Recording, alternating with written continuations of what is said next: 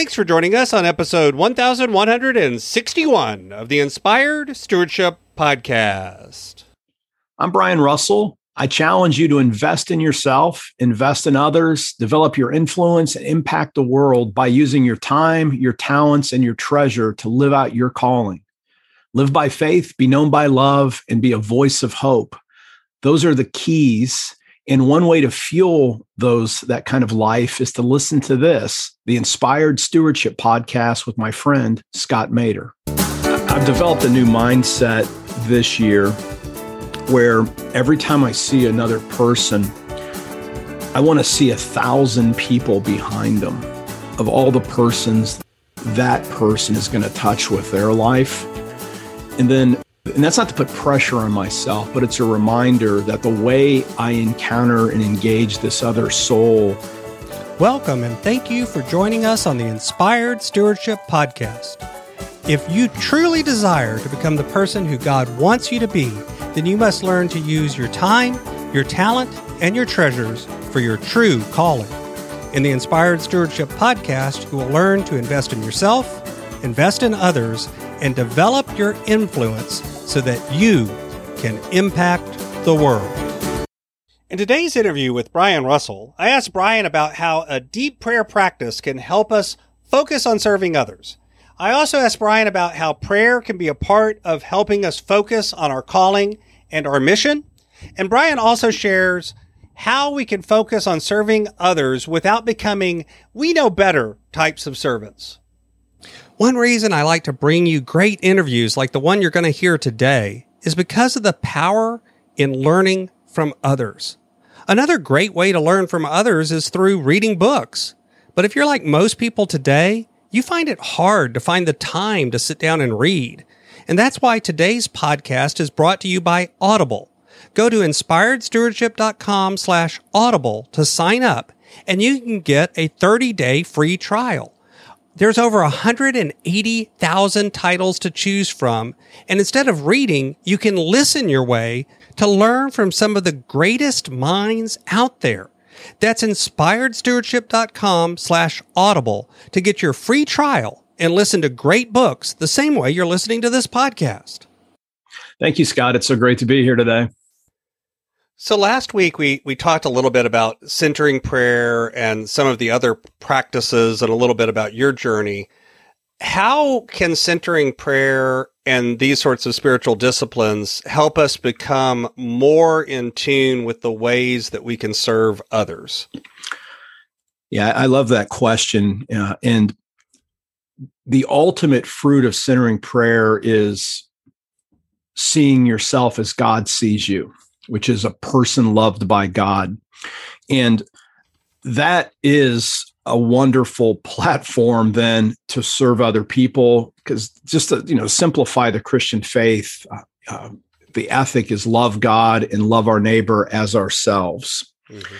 and what practice like centering prayer does is it helps us to again to see ourselves as god sees us. And then we even have the ability then to love ourselves even the parts that maybe we were ashamed of or feel guilty about. And as god's grace comes into our lives unclogs that that then allows us to really love our neighbor as we love ourselves. Because a, a lot of us and there's this is no judgment on anyone. It's part of our growth a lot of times we love other people out of a brokenness and and again we are trying to love others but sometimes our own junk kind of gets in the way and centering prayer is one of those practices where god can come into our even our unconscious area and unclog us of old tapes of our fears of our guilt and of our shame and so essentially frees us to love others uh, as bernard clairvaux is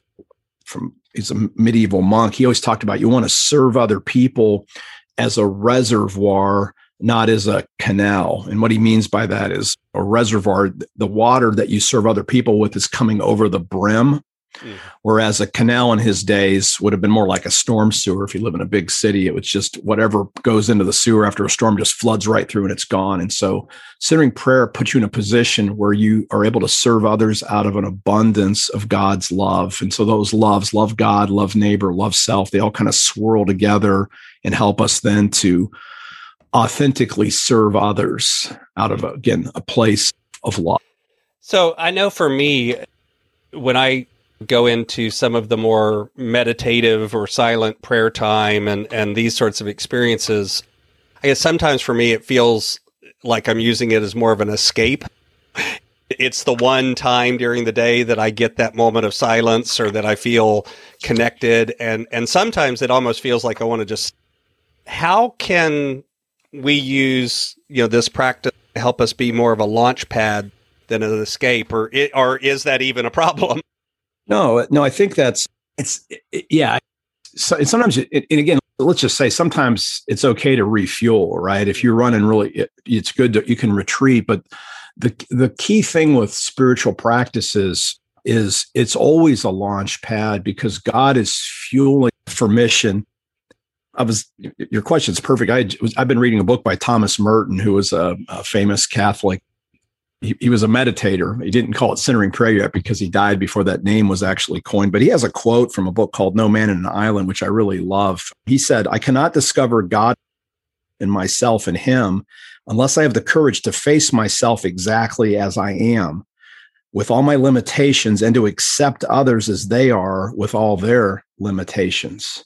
and, and what he's getting at is instead of seeing it as an escape, the fact that we allow God fully into our lives in the silence, it actually changes the way the other people and then serves as a fuel that you can go out and serve others because you've seen yourself and has received God's unconditional acceptance. And it makes it easier than to go out and see that in other people and extend the same sort of loving service to them. And so there's always a connection between the deepest spiritual practices and mission uh, as long as we you know don't lose that. It's never just about us. It's about loving god and loving others as we love ourselves. So i think one of the areas that i work a lot with people in is finding their calling.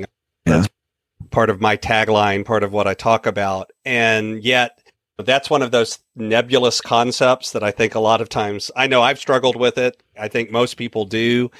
What advice do you have for folks that are are maybe struggling around that idea of calling and what it is and what it means to them and and how Yeah, and I think the there's a couple things I would want to say sometimes that can be a calling if you have a, a, real sense of purpose obviously is it's like a superpower and it, it's something that pulls you rather than just pushes you uh, or that you're running away from. You can run towards something. So it's a real blessing. People get i think get trapped though when they think of calling as a narrow pathway.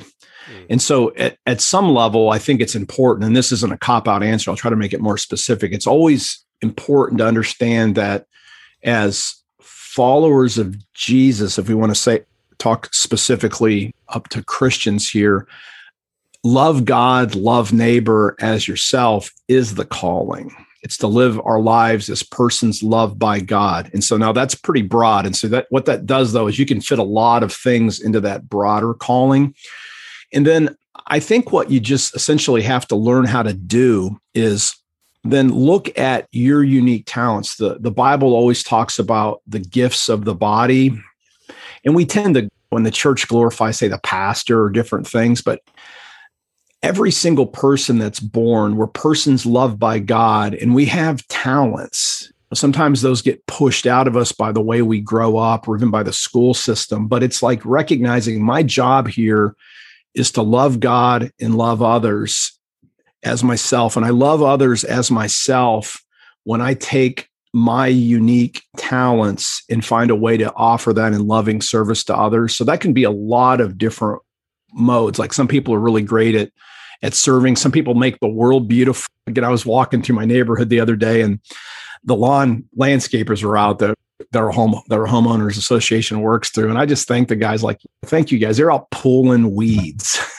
so I stopped and thanked them for making the the neighborhood beautiful. And, and it was just funny. They one of the, the, two of the folks just spoke Spanish, and the one guy that could speak English told them in Spanish what I said. And they just got these huge smiles on their face. And sometimes you don't think that's a calling, but making the world beautiful is a calling. Everything that we can do is a calling. So it's the point is tap into what you're good at that you can do essentially effortlessly, and then try to find work that allows you to do that. Or if your job doesn't, obviously you want to find hobbies that allow you to do that and you can live out your calling without, again, it can sometimes it's quietly, sometimes it's more public, but that's some of the advice.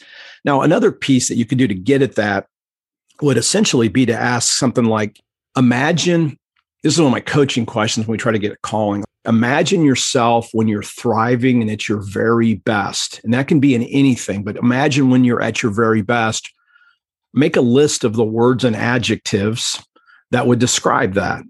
Mm-hmm. And let's say try to go for 20 words or whatever. But then once you do that, and I shouldn't give the little te- the little coaching away yet, but if you just make a list and you want a lot of words, then make yourself pick the five that seem to really resonate. And then I think you can find your calling out of figuring out where do you use those five values? Where do they show up most in your life? And that can be a really powerful way to at least move to it again without saying it has to be one specific thing because there's a lot of ways you can live out your call one of the things that that i think i've seen too when we talk about service that can be a danger or a little bit of a trap uh, and i've seen it i will be honest a lot in the christian church is taking this attitude of you've mentioned several times love god love your neighbor as yourself that means sometimes that we take the approach of we know what's best for our neighbor. Mm-hmm. Yeah.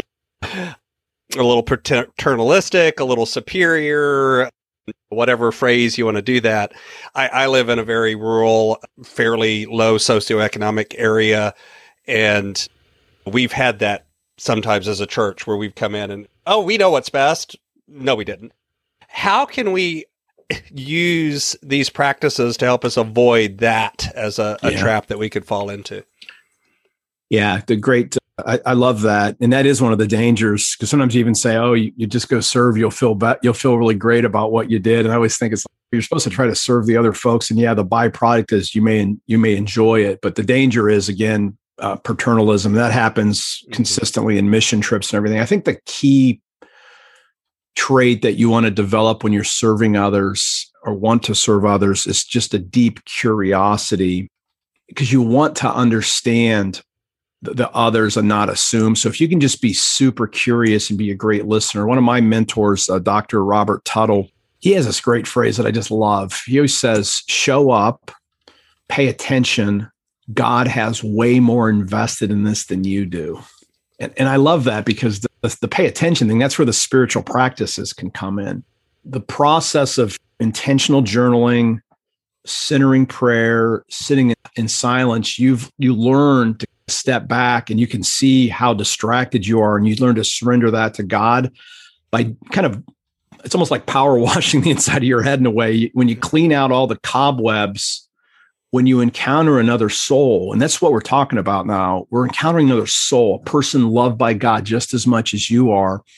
You can be curious about the person and listen to see what they really need versus what you think they need. And one of the, the and this is a new mindset that I'm trying to develop. I've had a remarkable month, had some more, just literally the last three weeks has been profound, but I've developed a new mindset this year where every time I see another person, I want to see a thousand people behind them of all the persons that person is going to touch with their life.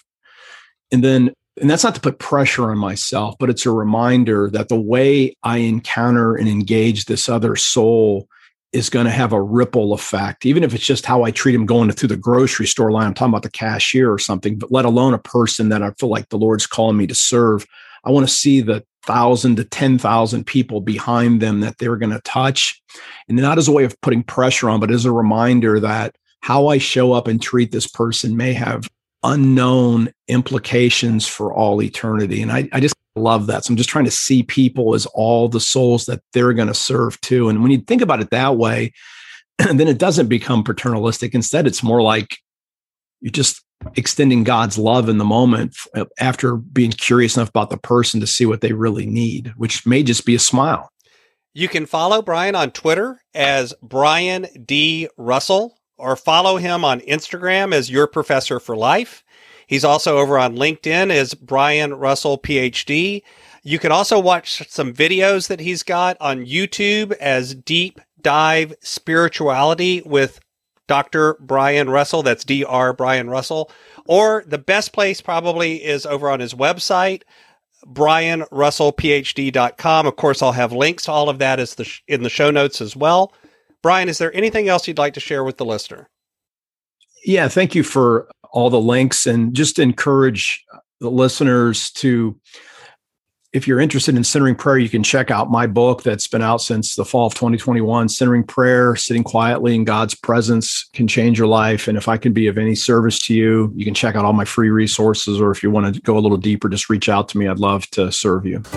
Thanks so much for listening to the Inspired Stewardship Podcast. As a subscriber and listener, we challenge you to not just sit back and passively listen, but act on what you've heard and find a way to live your calling. If you enjoyed this episode, please do us a favor. Go over to inspiredstewardship.com slash iTunes rate, all one word, iTunes rate. It'll take you through how to leave a rating and review and how to make sure you're subscribed to the podcast so that you can get every episode as it comes out in your feed. Until next time, invest your time, your talent, and your treasures. Develop your influence and impact the world.